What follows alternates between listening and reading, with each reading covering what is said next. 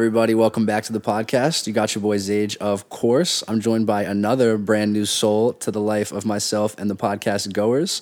This is a, I, I, I say talkative and not even in a negative way because you are a radio host, a content creator, uh, an artist, like many things. So I feel like you are very social. It's funny. I I do think I'm talkative, but it's a very recent.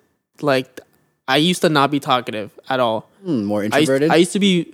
Yeah, like, I think I'm like technically like an extroverted introvert, but I used to not really have much to say, and then and then I changed a lot, and my mind changed, and um, I just have I just have shit to say now. I guess. Well, hopefully we can dive into all of that, and I'm Yeah, very excited. But I didn't even I didn't even say your name yet. This is my friend Fez Hawk joining us Yes. today. Everybody, say hi. It's Fez. Fez here. It's Fez here. um, but please tell the people and myself included where you're from and just like a quick backstory Yeah. of who's So Fez. um, I'm Fez. My name is Fez Hawk. I'm from Pleasanton, California, which is um, a, a town, a suburb of like Oakland and San Francisco. Um, so I grew up in the Bay Area. I'm currently a student at USC. Um, came down to LA. LA is pretty cool too. It's where I live, but um, you know, it's love hate with LA. But I'm here for now, and it's good, and it's good that I'm here, and I'm going to school, and I'm studying. I'm studying some things. I'm studying music, industry, and business. Studying a little bit of jazz. Um, I'm a jazz drummer. Um, I think that's being a drummer. I think is a big part of my identity. Uh, I think being a drummer is something that is really unique, and I, I feel like recently I've realized that I have the brain of a drummer, and I don't really know how to explain that. And Oh, if I was talking to another drummer, he would probably understand what I'm saying, but I don't think either of us would be able to put it into words. Please try because I don't know exactly what I means. um, I, I don't know. I, I first of all, I just like hear rhythms in the in the world. I think just like in nature and like in life or whatever, and it's I, think it's something to do with like math and like fractions and time and just being learning drums and like learning rhythms. It's like a rhythm itself is like a is like a whole it's an art. Like music is an art but rhythm is like a part of music. And I- i think rhythm itself is an art because rhythm is is like this is like the space in between notes right? Or the space in between like a a, a sound and um yeah i don't know like i said I, I would love. ve- can we? I would love to build on this. So Yeah. one of my other really good friends, his name's Luke Woods. He was a previous guest on the podcast. He's also a drummer, and Mm-hmm. one thing he pointed out to me just like a month or two ago is something that completely changed the way I listen to music, and it's exactly what you're talking about. He said to me like. I mean, it's something that I've thought about before, but the way he phrased it was so perfect. He was just saying how, like, there are actually a limited amount of frequencies. Therefore, there are a limited amount of melodies that can be created. But he was like, there are actually an infinite amount of rhythms. That's how you actually make a song different than a song before it. It's not with like hmm. the notes you play, Yeah. it's the rhythm at which you play those notes. Yeah. Because you could cut those down, you know, into micro or into longer notes, and that's actually the adjustment. Do you, Yeah. do you feel the same way? I, yeah, I understand that. I, I that makes sense. Like music is infinite because of rhythm and melody combined. Exactly, Like yeah. you'll never.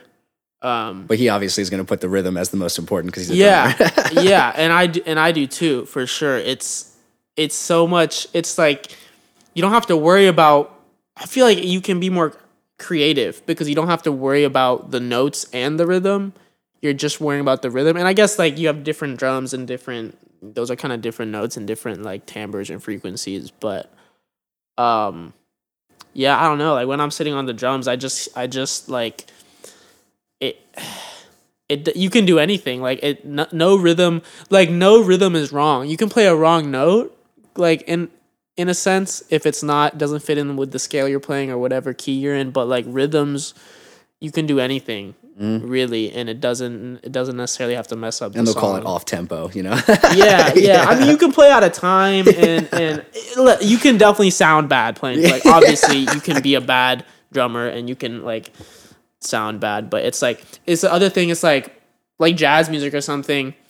They play like wrong notes, but like you have to you have to you have to learn the rules before you can break them. You Exactly, Know? Like that's yes. the biggest thing in in music. In music, because like the best music is is where you're really pushing the boundary, you know, and doing something that like you're not supposed to do. Well, tell me how you got into jazz music because myself personally, I feel like I've been heavily influenced by like the mainstream music Mm-hmm. of the world. You know, Yeah, I'm super thankful I I got interested in jazz because it's like no like no one really likes jazz. Like everyone hates jazz because they don't understand it and it's like sounds boring or whatever. But I for me it was like I started playing the drums first when I was probably like nine or ten. I think I was ten. Um, so I didn't even like a lot of people started playing music like out of the womb and like when they were three. So I never even I never even like I still don't really see myself as a like artist or like musician like solely. Like because i especially when i got to college I, I as i meet like real artists like people who are um putting out music and even musicians like there's definitely something i can tell is like different in their brain. And it's like they have a drive to just create art and create music all the time and i just don't have that i'm more into like like doing the blog or like talking to people and like kind of that stuff but you know it's definitely like being a drummer is definitely a part of um part of my identity. I'm definitely like consider myself a musician. But anyways, back to the jazz. I started playing drums, um, and then like one of the first opportunities I had to play drums in a band was like my middle school jazz band. oh no way. So that's how I kind of I started playing. The first band I was playing drum set in was jazz, so I learned jazz drumming pretty early. Um, and then just it was school. It was just like school jazz band. We would play like jazz standards or like more modern jazz tracks. And um, I I had a my middle school um, band teacher, my middle school band director, Dennis Aquilina. He, I'm pretty sure he's like the reason why I wanted to like pursue music. I think in middle school I realized like I want to have a career in music because like it was he he was he was like super cool. He was like a middle school teacher, but he would like curse and stuff. and he he was like from New York, and he would just be like, I guess we were like a pretty good band too. I guess like he would always say like, oh, you guys are playing college level charts.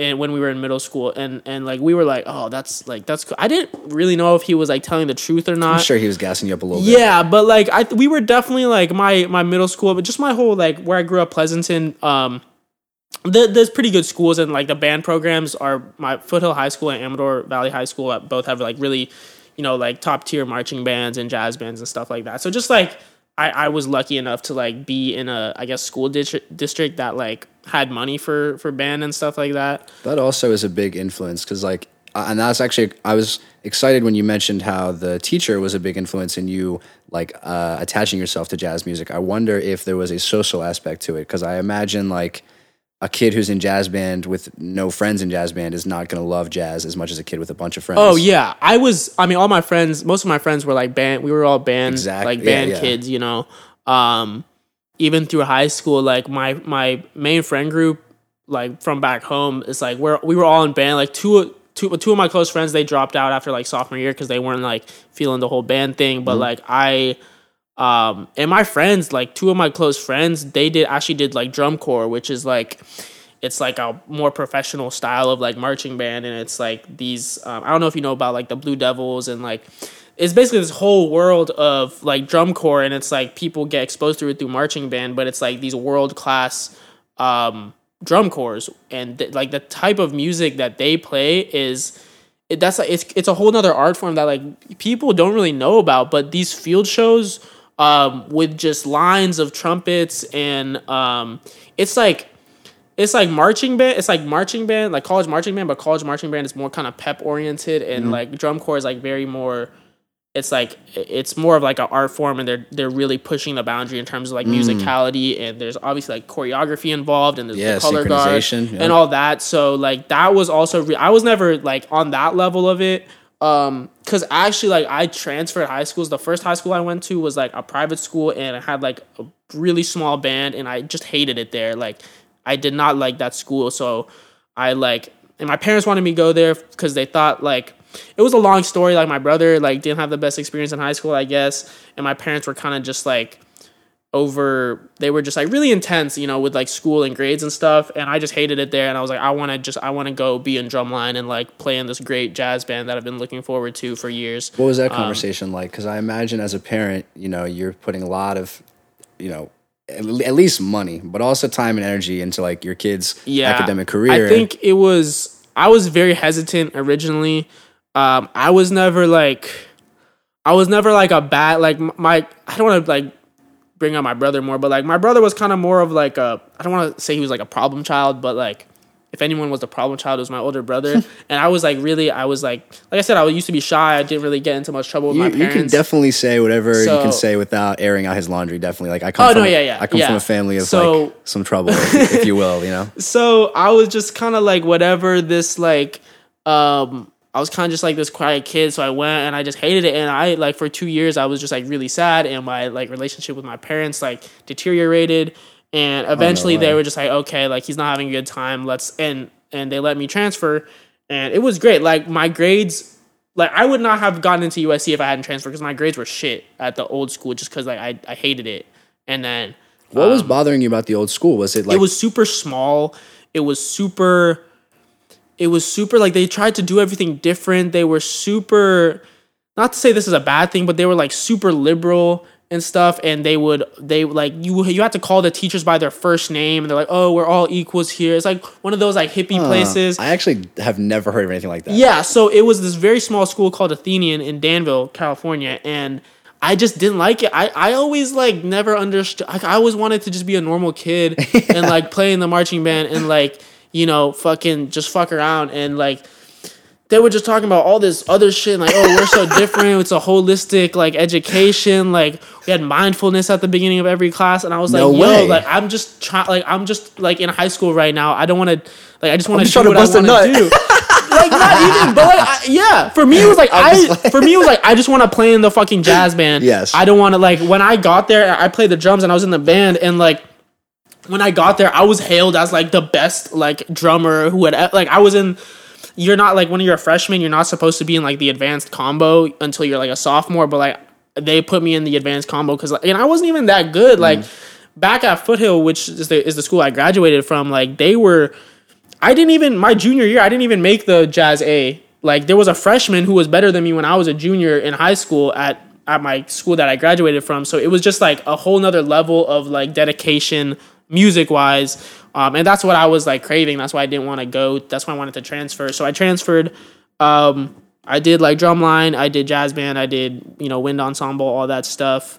Um, and like yeah, jazz jazz was like the main. Still like jazz drumming is jazz isn't my favorite genre to listen to. I'm definitely more of like into alt rock, I think. But jazz is definitely jazz drumming is way more fun than rock drumming. Like I, it's just the possibilities are endless, and it's I think it's more artistic and there's more texture, and really I think all I this is like kind of just my opinion, but I see all genres of music as just subgenres of jazz. Like I literally see Oh. things in terms of jazz. Like hip hop is jazz to me. Like hip hop is no different than jazz to me. It's the same structure. You have like a chorus and then you have a solo.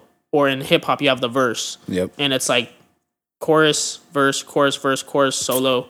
You have a solo section in in jazz. It's the same thing as like as like a, a, a rap verse, you know.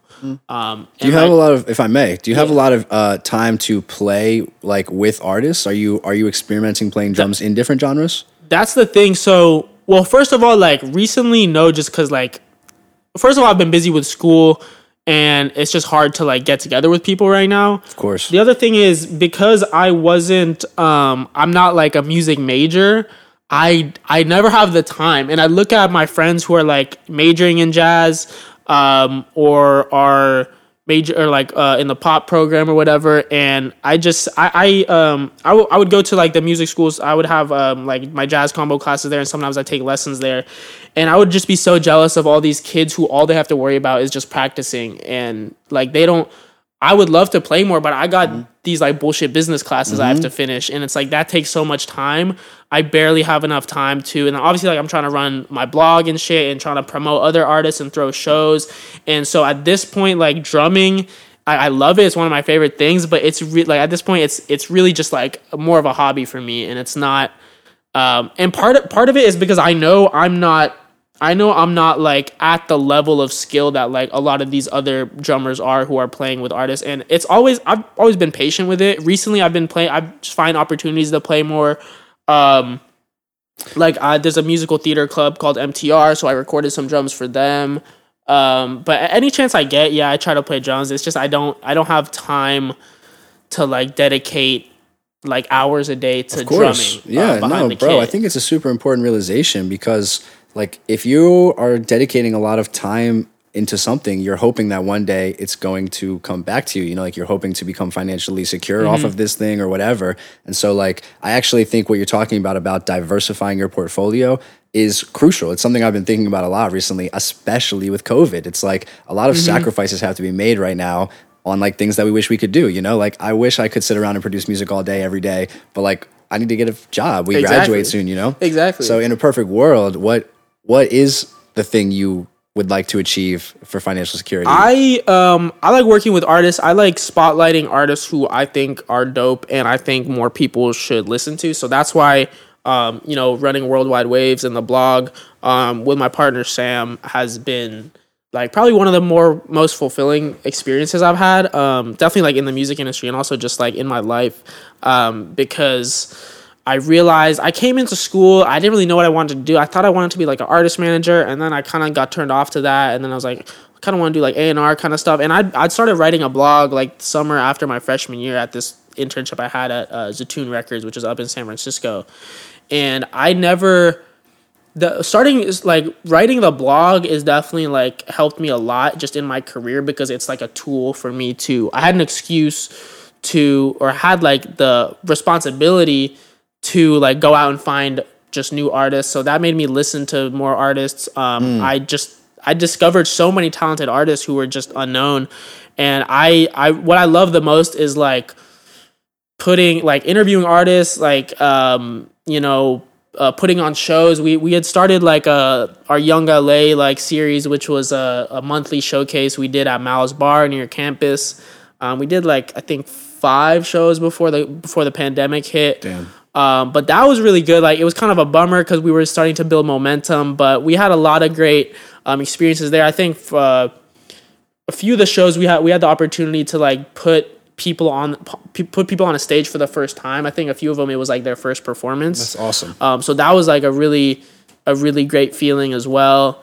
Um, but yeah, I just wanna I just wanna promote artists. Like that's a pretty vague and there's a lot of ways I can do that. Like it's a pretty vague thing. So um, that's what I want to do as a career. And, right, like to be a tastemaker. yeah, be a tastemaker, be like whatever A and R. I'm kind of getting into some more like management stuff uh, recently, and yeah, just like working with artists. Do you prefer reaching out to artists? Are, are you doing so? Because you have the blog, right? Are you doing Yeah. Um, more write ups? Are you doing more like interviews, like au- over audio or something? I definitely do. I definitely do more write ups because we have it. The blog is daily, so we publish a blog every day. So that's kind of like, and it's usually it's very short. It's like just a couple couple short paragraphs. We really just want people to like hit play and listen to the song and then check out the artist and stuff. Um, so that's been cool. And then uh, yeah, I recently actually like probably a little bit before like summer started, I got into doing interviews more. I think I've just been busy recently. I haven't done an interview. Um, I haven't done like a written interview in probably like a couple months. Um, I ask because do you how important do you find like creating an artist's story to getting people to listen to their music? Oh, that's I think the most important thing. I think that's the best way or most effective way to um, break an art or or uh, just make an artist be successful is the personal aspect in their story and and their personality and like their brand really because there's so much music out there and there's honestly so much like good music out there It's true. um, so you really need to have that whole um, that whole like story. And tha- that's why I think Sally Boy is doing uh, doing so well because it, it's so he's so deliberate with everything he puts out. Um, and he kind of like did the whole rebranding thing from like Erez to Sally Boy. So um, So true. Yeah, I mean the, all those guys at Oros, I think they really like they really nailed it. Like they got the formula down for like um, developing and breaking an artist. It's really, especially now, it's like you need to you need to like artists have to be more versatile now because you can't just rely on like streaming dollars and stuff like that. Um, so I think it's more of, of making like a holistic brand and a holistic like experience um, with like with an artist. I agree. Sorry, I got caught up thinking about that Sally Boy stuff. I, I saw a concert of him when he was Erez, And then when I met him as Sally Boy, I don't think I've ever. I don't think I've ever seen it. Was that was it that first gen? yes, yep. Yeah. And and then when I met him as Sally Boy, genuinely didn't know they were the same person. Like, really, like the- he's actually different now. yeah, like the rebrand and the aesthetic. I was just like, holy shit, bro! Like, wait, was that you at that show? And he was like, yeah. And I was like, oh my god, like that's Yeah. lit. You guys did a great job. He, it's. It, I feel like this is what he was going for the whole time. I agree. Like this is perfect. It this seems he's natural. He's like. Um, I've noticed he he like uses social media more and he's interacting with his fans and like it's but it's so it's not it doesn't seem forced at all and like some artists like you can tell they're just like posting every day and like throwing up the hashtags and like trying to do like what you're supposed to do to gain traction but Mm-hmm. uh, with artists like him he's he's really just very it's because he's such a chill dude and his personality he's is talented so, and he's down to earth, right? He's friendly. He's talented. He's down to earth. So he's just gonna have a he's gonna have a good time. And I feel like the content he puts out is just like what he's doing all the time. He's just now he has a camera rolling and he's, he's putting that out. Yes. Um. So you can tell um artists like that who are just genuine, who are just the same always, whether the camera's on them or the camera's off. Like that's what you have to get to. Just like just vibe, you know. Like 100%, don't yes. don't don't be like, oh, I'm working now and now I have some free time and now like that's what I love about arts and artists. Like what you do for a profession is like what you would be doing anyways, what you want to do. So Right. Um, And as we're saying, it's very easy to absorb his brand and his content and this this genuity that he's portraying through these visual mediums of like Instagram, TikTok, etc. Has it been difficult at all to portray like an artist's story and background through the written formula of like blogging them? Yeah, but I don't think it's. Uh, I think it's a good way to do it because you can write anything you want to write. Um, but it's only one piece. Like that's only one piece. Like I've I've done I've done blog coverage on Sally Boy, um, and I think it was a, it was a like also with my blogs. Like my best blogs are of artists who I know personally and of like the better the story of how I found that song is, the better my writing is gonna be, and like the better the blog is gonna be. Um, so when I wrote, I think I covered Stormy, like the Stormy music video, and um, I think because like Chris and John, who are like uh ma- management at Oros, they I think they they hit me up either about covering Sally Boy or like Joe Avio or something. So like I'm kind of have a relationship with them, and I kind of and I've been like you know texting back and forth with Sally Boy, so I kind of know like his his personality a little more, and I know like his background of how he came up. So recently, I've been able to just I, I try to write more casually when I can. If it's an artist who I don't know about, and it's just someone I found off SoundCloud, which is like also a lot of great music I just find find online and I, I throw it up on the blog because it's like a dope song. Um, but people who I have that personal connection with, it's just the content is just gonna be better. Um, I think it's totally true, right? Like if you can relate to the content and if you have a better understanding of the content, because if someone who's random who you've never heard of hits you up, you have to like legitimately research them and find out what's worth writing about. You know Exactly. what I'm saying? Yeah, Exactly. And it can So- be it can be like weird. I can see that. Yeah, and those are the quickest blogs too. I literally just type what I'm thinking, Yeah. and it's and it's like great, and it's like the best. I think those are the best ones um, that I'm able to write. But yeah, it, it is. You definitely need a, the whole like ecosystem of things to really like um, understand an artist. Um, For sure. So how long have you been doing the blog? You said since freshman year of Um, USC. Yeah, so it's so after my freshman year, I had an internship at uh, Zatoon Records, which is like a little indie label up in San Francisco. Um, and what I was I was doing like uh, it was like a marketing internship, but it's a very it was a very small like tight knit group of people, so it was great. That was kind of my my first experience in like the music industry. Um, there were like we had a little studio and a little office, and we would bring artists in, so like that was really great. Um, and then shortly after I started working there, they have like a, a, a online music blog, um, which is kind of how they try to like generate traffic. They're, they're also a, a clothing brand actually. It's a very cool company. You should check them out. Um, it's they're really influenced by like Palestinian culture because the Oh. um, the owner and the founder he's he's Palestinian and like their family is Palestinian. I think Um, so that's they- niche, and I fucking love niche. Like yeah, anything it's dope. niche. Yeah. it's dope. Zatoon actually means uh, olive in Arabic, um, and he chose the word olive because like the olive branch represents peace. Um, Damn, that's so lit. yeah, it's it's all about like you know peace and love, um, you know, and positivity and, Oh, and you know advocating for like peace out in Palestine and the Middle East and all that.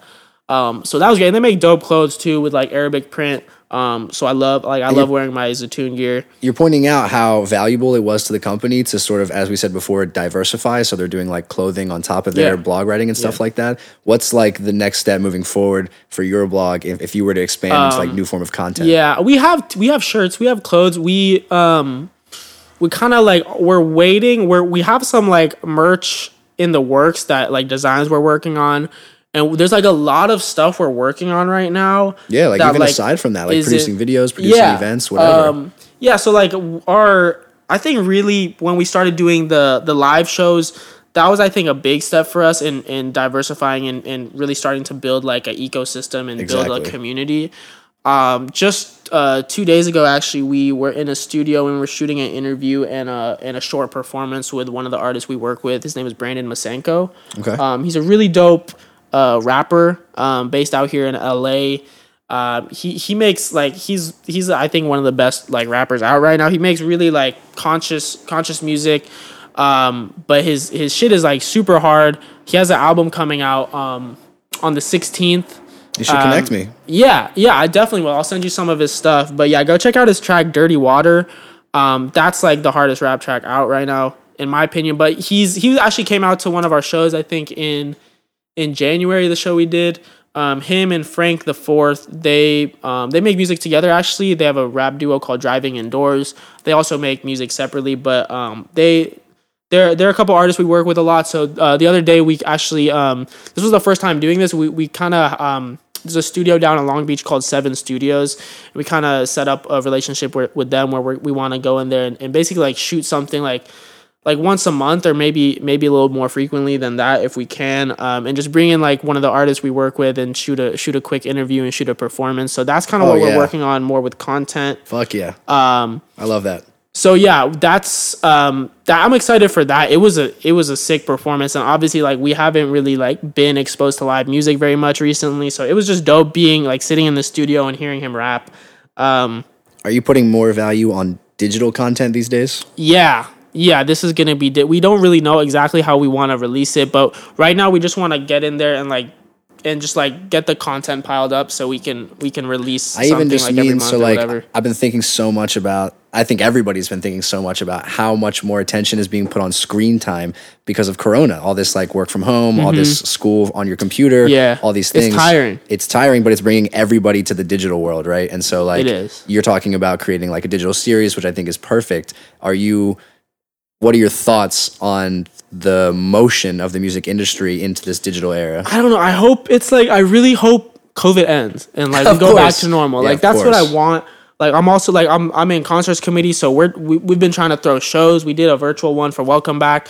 We really want to get How did it get go? back. It went great. Uh, we booked Sir, um, and we we shot it at uh, the studio out in Gardena. Um, it, Gear Connection is a company we work with um, for production for our live shows, and they kind of set up a sound stage. So we went we went and shot it there.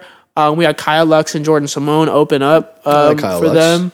Uh, so that was dope. It was a super great experience. It was a really big learning experience because uh, concerts committee had never really done like a, a super like high budget virtual event like that. I don't think we've ever done virtual events um, as far as I know, but um, it was it was tough. It it wasn't perfect, but it was. I think it was a big success. The biggest thing was like we didn't. It was kind of last minute that we had to throw it together because there was just issue with like our budget. Um, and we didn't know if we would have money to do welcome back and stuff. So we kind of like we had we got the go ahead, and so then we were kind of just we kind of just um, threw it together, and it went great. Like I, I'm really you know proud of our whole team for doing that.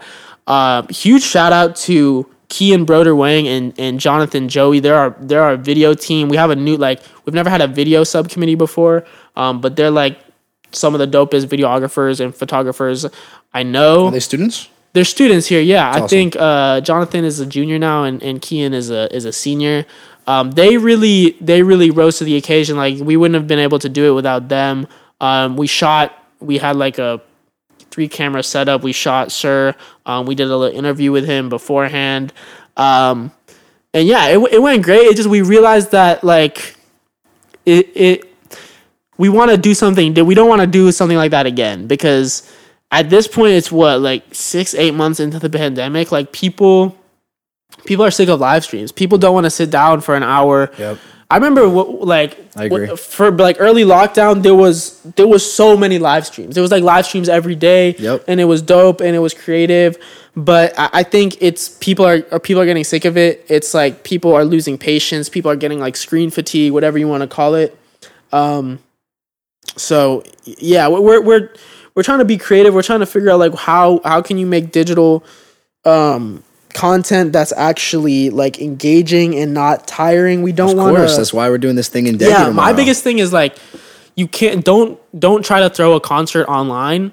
Don't do what you would do in person and then put it online. Just do something new that's better. Do something that's better online than Try it would be be, in person. Yeah. Yes, that's You why we're doing the thing in use- Decky tomorrow, right? The- yeah, that's exactly, dope. right? Like that's Yeah. dope. For example, like that that's something that like use the digital platform as an advantage instead of a instead of like a drawback. Yeah, I want to tell. that's been the challenge. I want to tell the listeners what it is. So basically, we're just throwing a, an online networking event where we're bringing all these people in to a virtual world. You build an avatar, and then you go meet these like active professionals. It's a good way for students to just like build up their network. Um, but you know, I agree with you 100%. I think it's really hard to create something that's going to like stand out. I honestly have like qualms with the VR thing because like you know, like it's very confusing because you want people to be actively engaged with the show that you're putting on for them, but you don't want people to just feel like they're sitting there watching a screen. But that is exactly, what you want from them, you know? So it's like such a hard thing to to find the line in.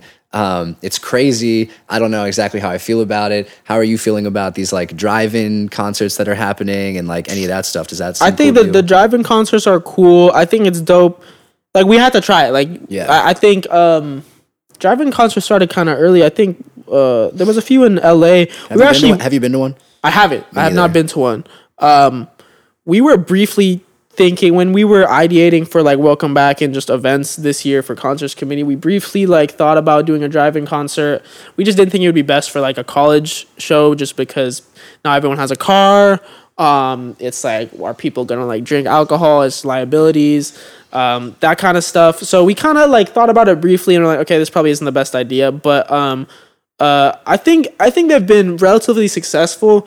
Um, not the drive like there's the driving concerts, and then there's like the drive through con like you know the thing that uh, Yes. Bad Bunny Bad Bunny did. Okay, in- uh, I I only just New saw a second of that. Tell me what happened. I didn't. I only saw like a. I saw it on my like social media feed, but like that was stuff like that. Actually, that is also something we thought of briefly for. That's a drive-by concert. It's a drive-by concert. That's different. Yeah, that's like he was on a Um, bus, right? And he just drove to yeah, the city. and yeah. and New York, I think is is like a perfect place for that. It's not going to work everywhere. I think Yeah, LA true. would be a good city for that too, just because it's a big like driving and car culture. Um, that that was dope.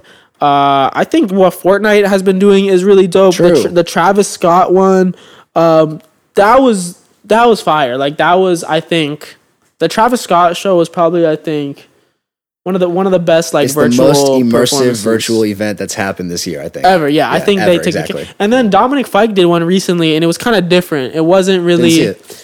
It was it was it was in Fortnite, but he did he wasn't like a huge like figure in the. It was basically you're just in Fortnite and you're watching like this big screen that's just Yeah. rendered. Okay, I saw the um the other one with um shit. Who's the drummer rapper?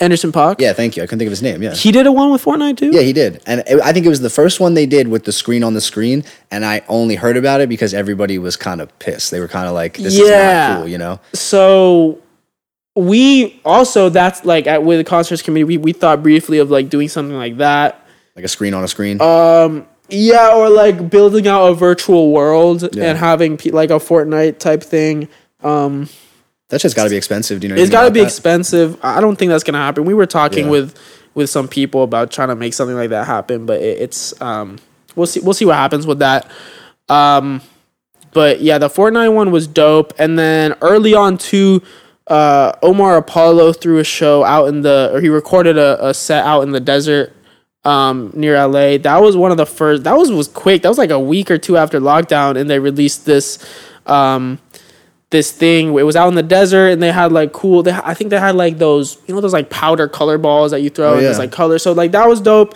Um we were that's something we were trying to do. Also like can we go and drive out somewhere in the desert where we have a bunch of space and record something?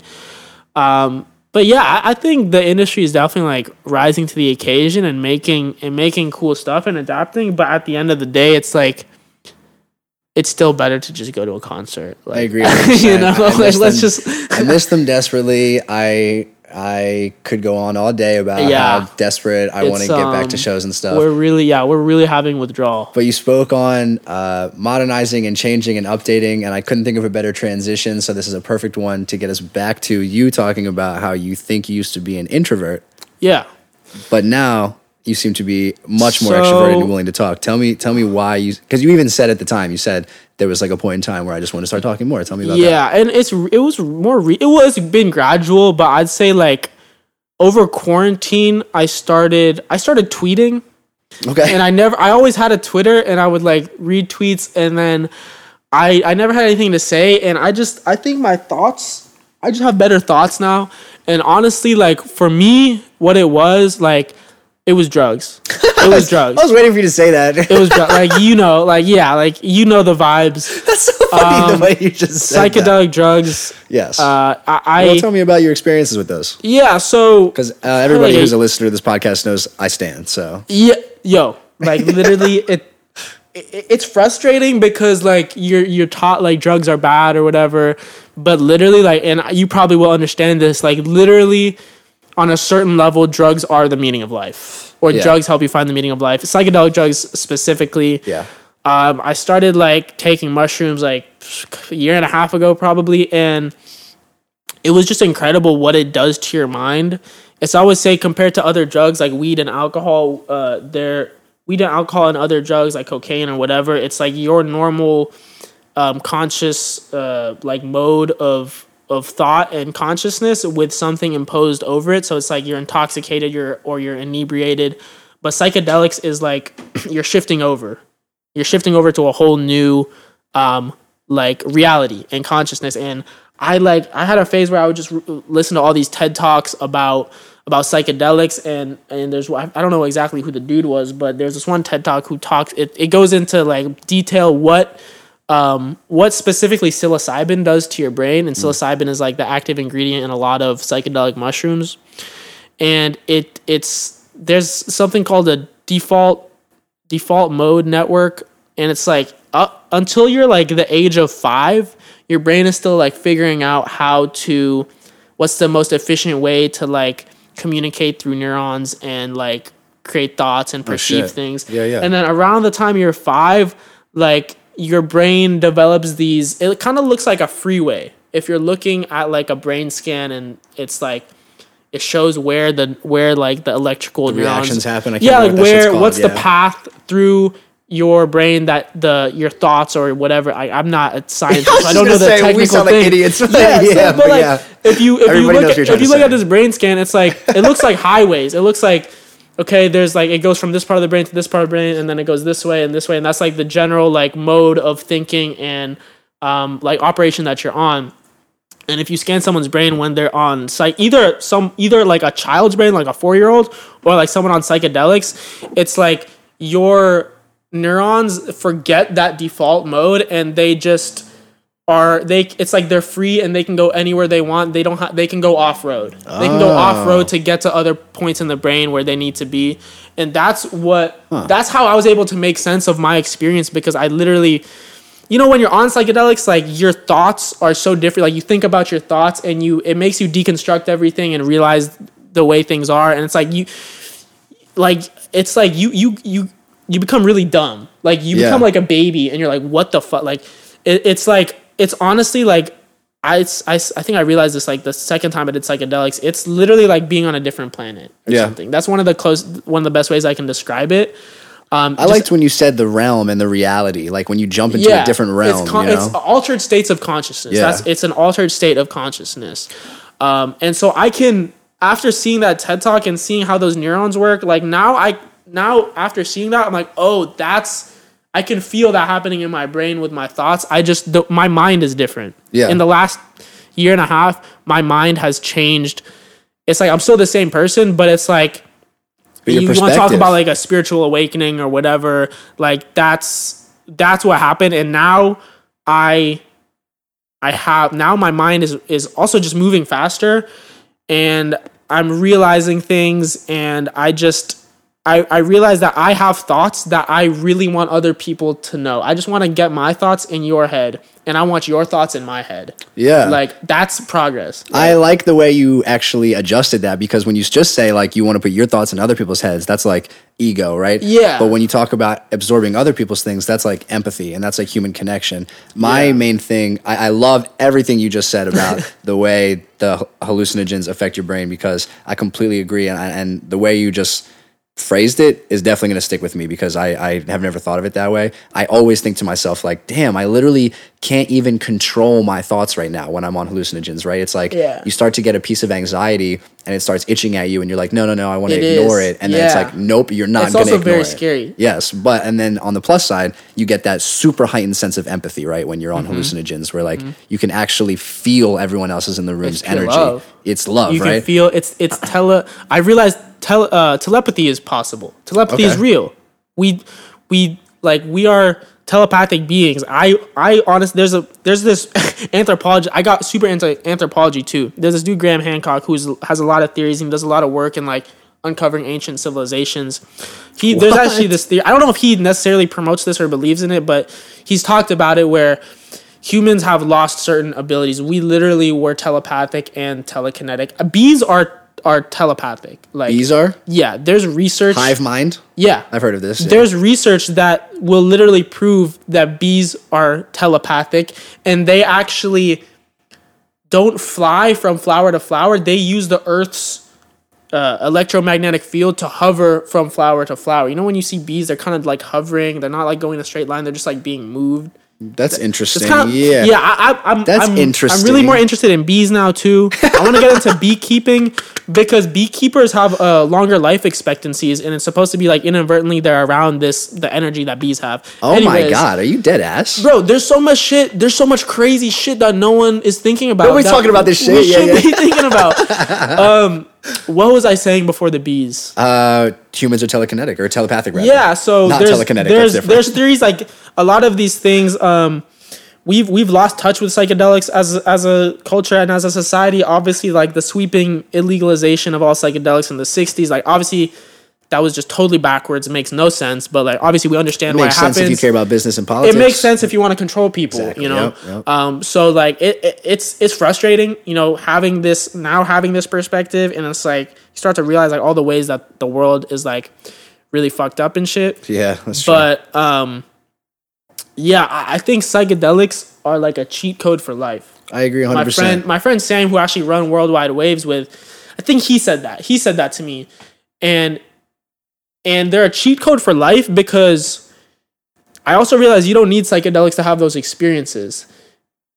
As opposed to like THC or weed or like alcohol, you need that substance in your brain to have those experiences.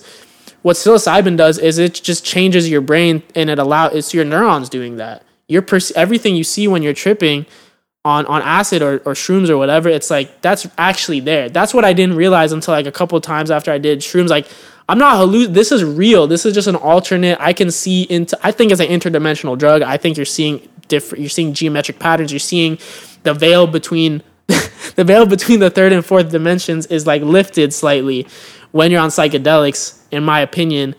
And this is why also I'm super into Buddhism because Buddhists don't need drugs to do that. They meditate and they have a psychedelic trip. They activate the DMT in their brain. They can fucking transcend. They can go weeks without eating or drinking. Do you think it would be really that easy to achieve that level of mind control and meditation in today's world, like with everybody so plugged into their computers? I would and- say- and high energy and everything. I would say it's not impossible, but there's there's things there's things that are actively preventing us from that. That's what I'm saying. It's a deliberate, you know, campaign from what whatever you want to say, the powers that be. The puppet masters, I call them. The puppet master, we get into all the fucking Illuminati conspiracies. Mm. That's uh, you know, I'm super into that as well. Me too. Did you see Uh, the social dilemma? No Documentary? I heard it. You should definitely see Oh, it. oh, is it on Netflix? It's like a social media. It's like Yeah. talks about social media, but yeah, like, like I don't want to. I don't want to start sounding like a crazy person and all Nah. this shit. But like, No such thing. it's yeah, and honestly, yeah, there's no such thing. Mm-hmm. You can't define crazy. It's just crazy is something that you don't understand. Mm-hmm. Um, so I don't care. Like I think I'm. I I came to the realization I am what people consider crazy, and like crazy is the best thing you could call me. You don't seem that crazy to me. Yeah, and I'm not conversations like, like we're on the same. We're on the time. same. Like we're on the same fucking like wavelength, and we know we know what's up. But yeah, it, it's possible to. But like it, society is just society is not conducive to life. That's what it is. Of I'll say it again. not. Society ahead. is not conducive to life. Preach that shit, bro. Yeah, It's so that's true. what it is. Um, the society that is being created around us or has been created. You know, it's interesting because I like to think we're at a point in time where people are starting to awaken, if you will. And that's why I ask you about the Uh-huh. social dilemma, is because they actually touch on nothing about hallucinogens or anything like that, but they touch on, they expose, if you will, these major companies who actually are working together to keep us in line. Yeah, like it's systems. it's a system, right? Like, and, and that's that's real life. Like that's happening every day. People are trying to control us and take our data Mm-hmm. Yeah. and just like have us walk in a line. Um, so you don't sound crazy to me, and I actually find it really powerful that you're like referencing these TED talks and there's like this is actual what we need to do. information. This is real science. Like Exactly. this, is, we just have to use the science, um, uh, like against us. And like what also got I got into is like, you know, of like FOIA nerds. no, So FOIA is the Freedom of Information Act, and so it was like passed. I don't know when it was passed, but like basically after a certain time, the government has to release certain documents of what they've been doing. So there's these group of people called FOIA nerds, and they just every day they go to the government websites coming from the government, and they're seeing what did the government declassify today. And we found out things like Operation Paperclip, Operation Northwood, MK Ultra, which was like a mind control study. And it's like once you start like actually doing the research, it's not it's not crazy. Like there's proof of all of this. exactly right. Um, yeah, like um, Operation Paperclip. You know what Operation? I don't know any of what you just said. After World War II, 1,600 Nazi scientists were recruited to come work for the U.S. government. Okay, I actually do know about this. Yeah. So uh, this dude like Heinrich von something. I don't know. I don't know what his name is, but like the first ever director of NASA was literally an ex SS member, Yeah, yeah. officer, and it's like obviously it's it's obvious why we don't know this, and like. I understand the political implications. Like after, like as the Cold War was starting, the Soviets and the Americans were all trying to get the Nazi scientists on their side because we didn't want we obviously didn't want them going to Soviet Russia. Exactly. So like I kind of understand the geopolitical reasons behind it, but it's like very sinister when you when you realize Yes. how much our the U.S. intelligence community, like the CIA, has been influenced by Nazis. Yes, it's also it's an ethical situation, right? It's because it's like it's it's really complicated because these guys were very very smart. These Nazi men, they were very very smart, and they had like such little ethical boundaries. So Yeah. they were literally like crossing the line of what's okay, but coming out with like this incredible information Yeah. Mm-hmm. about the human mind and like these crazy things. And the way they got it is horrible. Like I can't express that enough. It is. But that information is so important, But especially also- hold on, especially when you're a government and you're trying to brain control your people. You know? Yeah, yeah, So like, of course, the U.S. government was going to do that, and I also think a lot of them probably weren't bad people. They were. If you're a scientist and you care about science and you're living in Nazi Germany, the best thing for you to do is to become a Nazi and work for the Nazis, like, or else you're going to be like executed or whatever. So a lot of these people, I I want to think that most of the people were in it for the science. And they just, that's where they were living, and that's the government that was there. So they were doing all this Sure. crazy, fucked up shit. Benefit with, the doubt. with you know for the Nazis. Um, but yeah, the um, it, it's it's crazy. Like all you can you can look at other things that have been released, like um, Operation Northwood. It was a it was a plan by the CIA to um, arm Cuban friendlies, which is like Cuban people who are like American or just like they hire Cuban people to, and their plan was to um, carry out a bunch of terrorist attacks all over the U.S. So these are CIA sponsored terrorist attacks undercover. They're pretending like they're Cubans. This is in during Cold War, like in the '60s Oh, I see.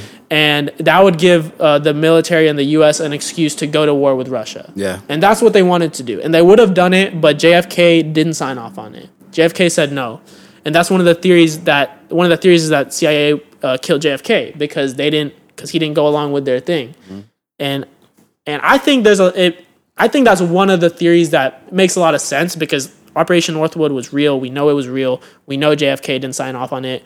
We know the CIA has been doing fucked up shit in other countries, um, and that's that's when you get into like the deep state and all this other stuff. But basically, my point is that we're not paying attention to the things we should be paying attention about to. Like there's there's two types of like new. There's two types of ways to uh like taking information. Like you can watch the news and obviously the news is is biased too, but let's just say you find like a good news source that's that's reporting on like That aligns with your views. yeah, Yeah, yeah. the- that's reporting important things, and like you need to do, you need to stay up with current events, but also is is like anthropology, like is studying the past. Like you don't every day you can't take in everything that happened that day. There's a few stories that you think are important, but there's so much that we forget, but that still affects how we are right now. So it's important to like go back and read the history and like figure out why we are the way that we are today. Yeah, Um, I think retrospect is really important. And I do think there is a lot to be said about the concept of history repeating itself.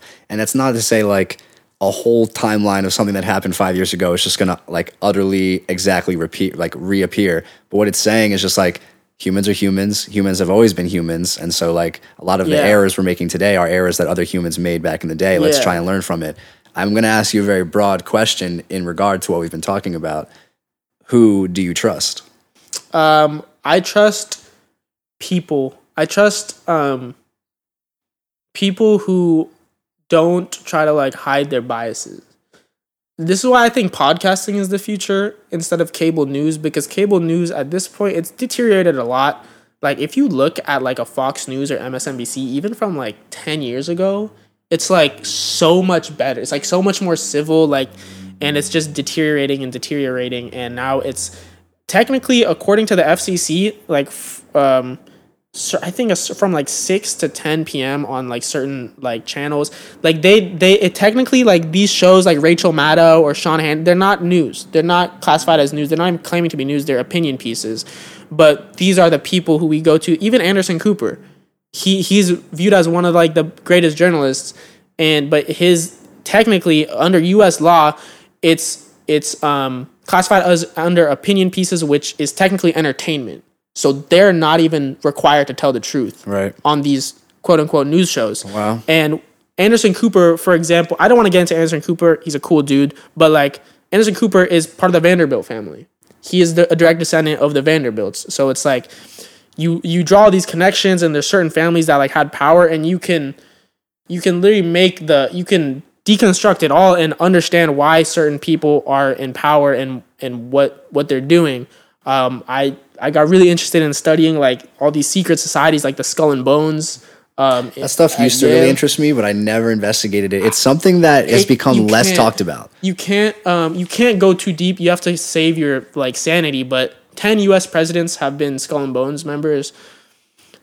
Probably a dozen or so have been Freemasons. So you can study these organizations and see what they do. They've been in. They've been you know carrying out their their plans or their. I don't even want to say agenda because that sounds like bad, but like But it's it- it is an agenda. Yeah, or even if it wasn't sinister, these are organizations that have you can trace back to like 15th century Europe. Yeah, and tho- those were the people who were in power back then. Yeah. and those same societies are in power now. So like, none of this is conspiracy. Like this is the facts. You can go and research this. So going back to your question of like, who do you trust? The the I guess the real answer is no one. Don't trust anyone but yourself.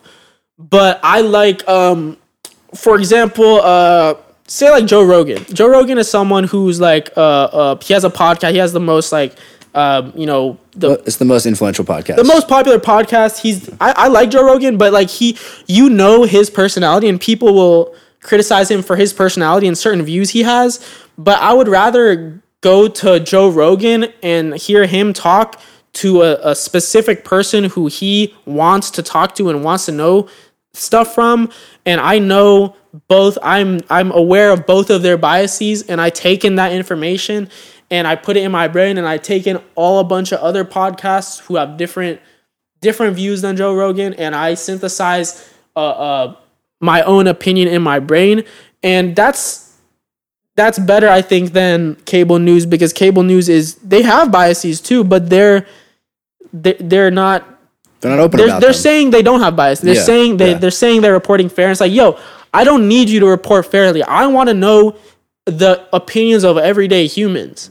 So I'm gonna go listen to Joe Rogan. He has a bunch of like smart people on, and I'm gonna see what he what perspective he has on certain issues. I'm gonna go listen to I'll listen to the mainstream news too just to see what they're saying, and I'll Mm-hmm. listen to other podcasts and I'll synthesize my own opinion. And I think the the real thing is like I also can't overstate this enough. It's on us. We just have to be smarter. We're Uh, you, dumb. You just said We're a dumb people. A lot of information. especially Americans. yeah, I want to Like, unpack some of what you said though. So, It's on you. so I think what you said about them being open about their biases is the most important part of what you said. So, like, yes, when you listen to the media on TV, it's like a bunch of people who act like they're having an open-minded conversation, but really they're being influenced by like money and power, and they're Yeah. having a one-sided conversation. But with Joe, it's like, yes, Joe is a liberal conservative. Like he has, he leans on both sides, but he's open about it, and he's like. Listen, y'all. Like this is how I feel. I'm not telling you to feel this way. You know, Yeah. he's like, I'm Like, gonna so express how I feel in the hopes that my guest will give me their opposite opinion and you guys can hear both Yeah. sides, you know? If he just had a bunch of people on who agreed with him, it would be no fun. Yeah. And then another thing you said that I actually want to counter is you said we should really trust ourselves above all. That is true and I do hold myself like the most accountable for my thoughts and everything, but we have to be aware of the things that are influencing us. And unfortunately, as you as we, we've talked about society, we've talked about puppet masters, we've talked about misinformation. that's all being fed into us, you know. And so, like, Yeah, at what point can we not even trust our own thoughts because it's being misled? You know? Yeah, it's it's the objectivity and it's the awareness. Like Yeah.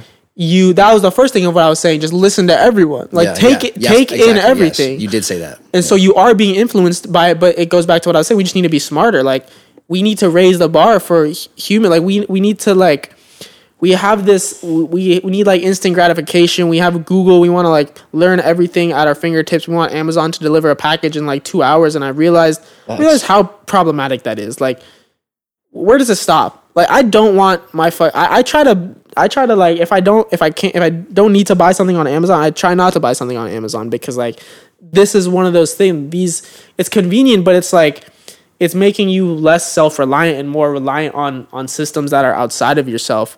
Um, but I think that's why I think um, we we just need to be smarter, and that's why I think I think podcasts are the future.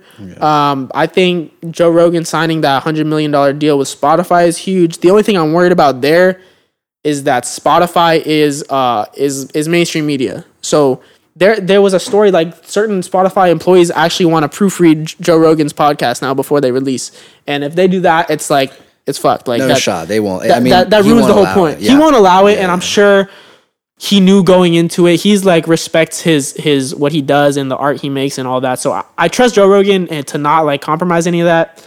Um, the other thing about Joe Rogan, he'll have he'll have people de- he'll have people debate on his show Yeah. of who have different um have different views. So like he's like once again he's just putting everything out there and I do think we need to trust ourselves because I do think intuition is something real and I I don't really know like what I'm talking about specifically here but I I truly feel we're all and you might understand this cuz you have experience with psychedelics. I truly think we're all have a potential in us and I think we are all tapped into the universal consciousness and the universal truth. And at this point I'm kind of speculating this isn't like science really. I'm sure it is somewhere but like you you have experiences of like reaching nirvana or like um uh you you you you've had experiences or I've had experience at least where I feel like I'm receiving information from somewhere, receiving thoughts or something. And I think you we really need to trust ourselves more because we are smart and our brains our brains do still work. Yeah. You know, and we can like you don't need anything outside of your head to to to learn. Yeah, I, I do agree with what you said. I, I will adjust, if anything, uh, a, a way you phrased it because I think we live now in this world of like uh, fear of the mainframe, especially with Yeah. Elon Musk coming Yes, out with the like, Matrix, yeah, uh, Neuralink. That scares me. That exactly scares right. a and so like. I don't I don't like the idea of of pitching something as like we are all connected. Well, no, I do. You know, it's complicated because I just don't. Every time I talk about Neuralink, everybody's always like, I don't want to plug in and become part of the internet, and then we're You all are. connected and we're all the same. There's already minds. an internet. and so I do agree with your point. already an internet. I just call it like an energy, right? It's like we're all plugged into an energy. bro, it sounds less evil, right? We but it's the same Neuralink. idea. We don't need Neuralink. We just need to get back in touch with our psychic abilities as a human race. Like Yeah. Neuralink is already built in. Like bees are using it already. Yes. we're humans. We can use it too if we really. Fuck, if we take the fucking fluoride out of our water and we fucking stop with all this bullshit and all this oh, processed God. food and like you know like it's so easy like Yeah. we're just making it so hard on ourselves to like live a good loving life and it's like not that we're making it too hard on ourselves there's just a few people who are making it hard on the rest of us yeah. Well, that's capitalism. yeah that's capitalism that's i think just any system Yeah. is gonna is gonna use i- is gonna take advantage of people who are most easily taken advantage of Yeah, I agree. um Well, before we wrap up, I want to actually give you even more opportunity to promote. Is this kind of like the stuff you talk about on your radio show at all? A little bit, a do you little bit. about on the I've, I've been getting into it. Um, so yeah, th- my radio show, um, it's on KXSC, um, which is the like the student radio station. We're doing remote programming now, so it's it's actually on Mixcloud.com slash KXSC Radio. Um, I have a show that goes up uh, every week on Tuesdays. Um, yeah, but it started off. This is like my second semester doing being a DJ there. Um, it started off with just like music and me playing the artists I like, and still a lot of that, but. I this is another thing that goes back to like just me being more talkative. I was never someone who thought would have their own radio show. Sure. And I I wanted to do it just because like oh I'm trying to you know be in the music industry like this will be a great way for me to learn and connect with with other you know people and and you know connect with artists and whatnot.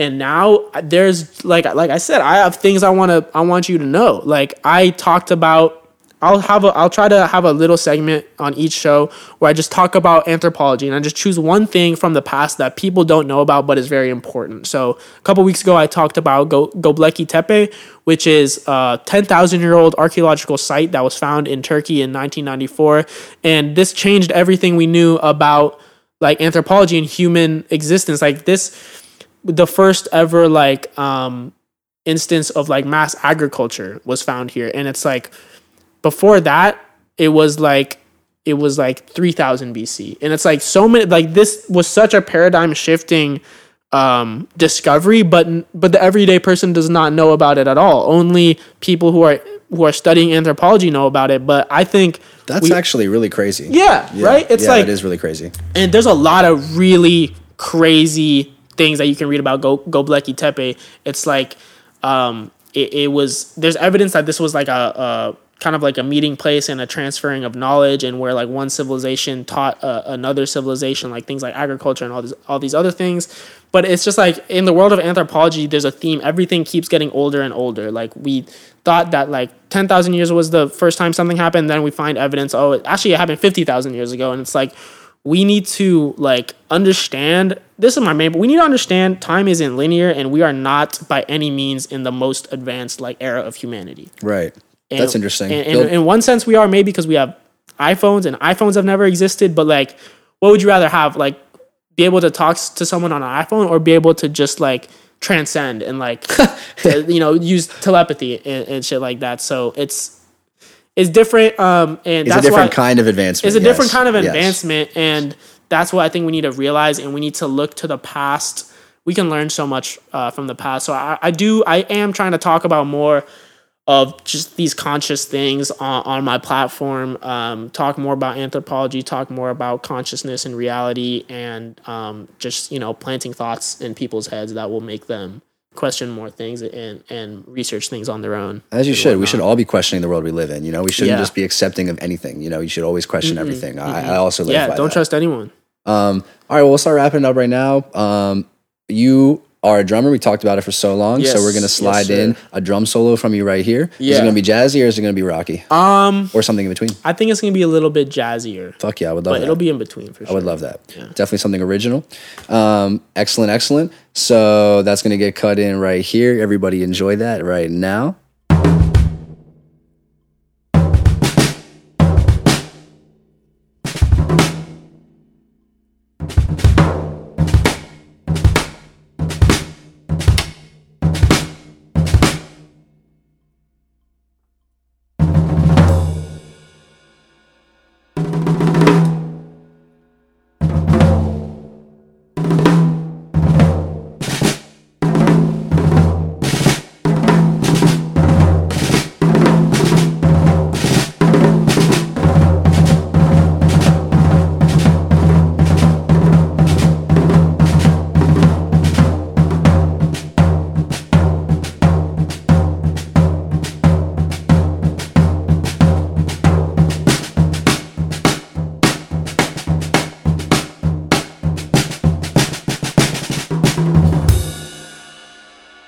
Thank you for coming on. Thank you so much, Age. This was like so much greater than I could ever have imagined it being. thank you for saying that. um, I literally like I we I, we talked about all the things that I love talking about the most. That's all I ever want to do. Um, and yeah, I'm I'm glad that we got I'm glad that we got into this. I really hope everyone listens to this, and I hope that honestly, I hope that this changes you forever. Um, I know that's pretty bold, but yeah, that's a lot to ask, but that's how I yeah, feel. Yeah, I, yeah, I feel man. the same way too. Um, thanks so much for for this, and um, yeah, I guess I guess what Yo, bro, it's been my pleasure here. I just want to say, is there anything that we didn't say that you want to shout out or mention or anything? like any last words for the Um, people? Any yeah, advice? um, Send them I off. would just say check out our blog worldwidewaves.co. There's a new we have a new blog every day. We spotlight quality and conscious music and art from all over the world. Um, we got some we got some content coming out soon. Um, Love that. check out Brandon Masenko's new tape coming out on October 16th. Um, go check out uh, the Dirty Water video by him. Um, who are some other artists I want to shout out? Uh, Frank the Fourth. Go listen to him. Um, go check out go check out Sally Boy for sure. Go check out True. Oros. All the Oros artists are killing it. Um, go check out Roberto. Roberto is a dope new indie pop act. Go check out um, go check out Ashes to Amber. They're a dope band. Go check out Gusby. He's a dope band. He's gonna release some music um, in a little bit as well. I'm trying to get him on as well. Yeah, yeah, definitely, definitely do that. Um, there's definitely like other things, but I, I, I'm just I could go on and on, so I'll just like, I'll just cap it at that. I'll just say, um, think more, be smarter. You're probably, you're no, we're never as smart as we should be. So, um, just just read, just read history. So always be open to growth. Yeah. Um, get into some of these FOIA documents. Dead has. uh, there's some crazy shit that is like crazier than any news story, and it's even crazier because it happened years ago and no one ever talked about it. So that's the real news. The the daily declassified um, documents that they that they release. I don't know. I forgot what. Like it's like the National Archives or like something. Go check out. Become a FOIA nerd. Um, yeah, I think that's I think that's pretty much it for me. Fuck yeah. Watch, watch the world. Watch the world. Pay attention. Yeah. Anyway, guys, if you made it this far, I appreciate you and I Thank love you so much. Yeah. I love every single person in the world. I also, uh, nah, some people fuck you, but other people, I love you very much. It's like, you know I what? love you. Uh, you know what? I'll adjust. Not fuck you, but hey, maybe you should take an opportunity to learn This this is what I- this is what actually I'll end off this. Yeah, This is what I realized uh, earlier about about just loving people and um, humanity. Just uh, reserve reserve love for every human uh, every human being in the world, even if you've never met them, um, even if it's some random person in like Vietnam. Just if they exist, reserve some love for them. If they do something to fuck that up, then stop loving them. Yeah. But your default should be to love everyone because they're your fellow human, and we're, like we're all so like we're so close together in our experiences c- compared to the to the vast like scale of the universe. So just reserve love, reserve love for everyone. Yes, I, I do feel the same way. I didn't mean to spew fake hate. I, I, I just meant No, like, I, I know what you mean. No, because I. I actually was thinking about this a lot yesterday. Uh, one of my managers at work, like, I was having a conversation with someone else, and he just like popped in and exploded. It was very weird, and I fought his hate with love. I was just Mm-hmm. like, "Oh man, don't worry, I got you, bro." You know, like I'm always very like that. But your point about if someone like, you know, proves themselves not worthy of Yeah. love, that is, then stop. yeah, then it's fair to know. I also But- don't like people who refuse to be educated. Like that's like my least favorite thing. Ignorance is Yeah. is the greatest enemy. Yeah, just be open to learning. I agree. Well, anyway, again, thank you everybody. Thank you so much. And uh, I'll probably play one of those songs. If you don't have a song you want to throw in at the end, I'll I'll, play. I'll, I'll throw you a couple songs. yeah, please. I I'll was going to say I could couple throw that uh, "Dirty Water" song at the end if you would like. Yeah, yeah. Let's play. Let's spin "Dirty Water" yeah, right now. fuck yeah. So "Dirty Water" is going to play right now. Everybody, talk to you next week. Bye. Peace. I'm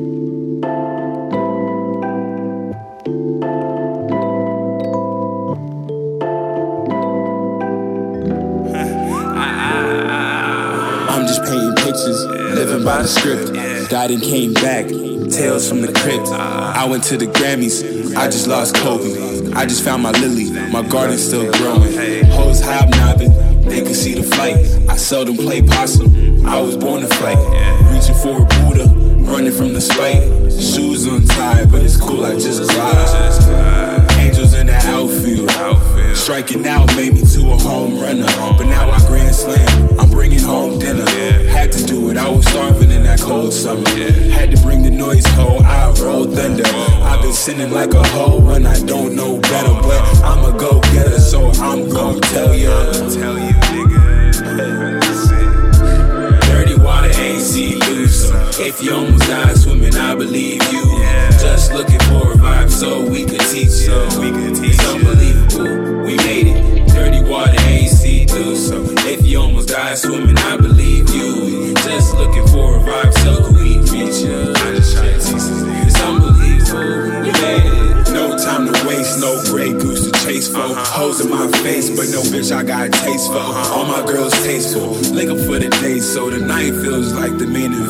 event at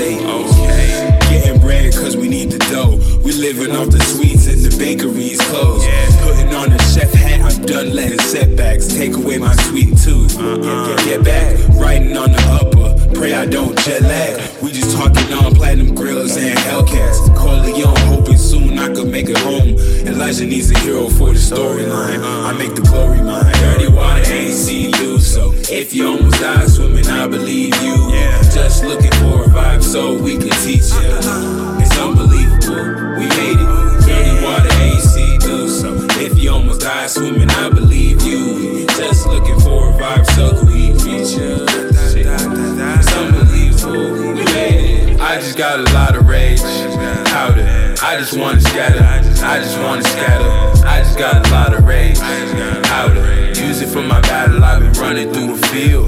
I just got a lot of rage, powder. I just wanna scatter, I just wanna scatter. I just got a lot of rage, powder. Use it for my battle, I've been running through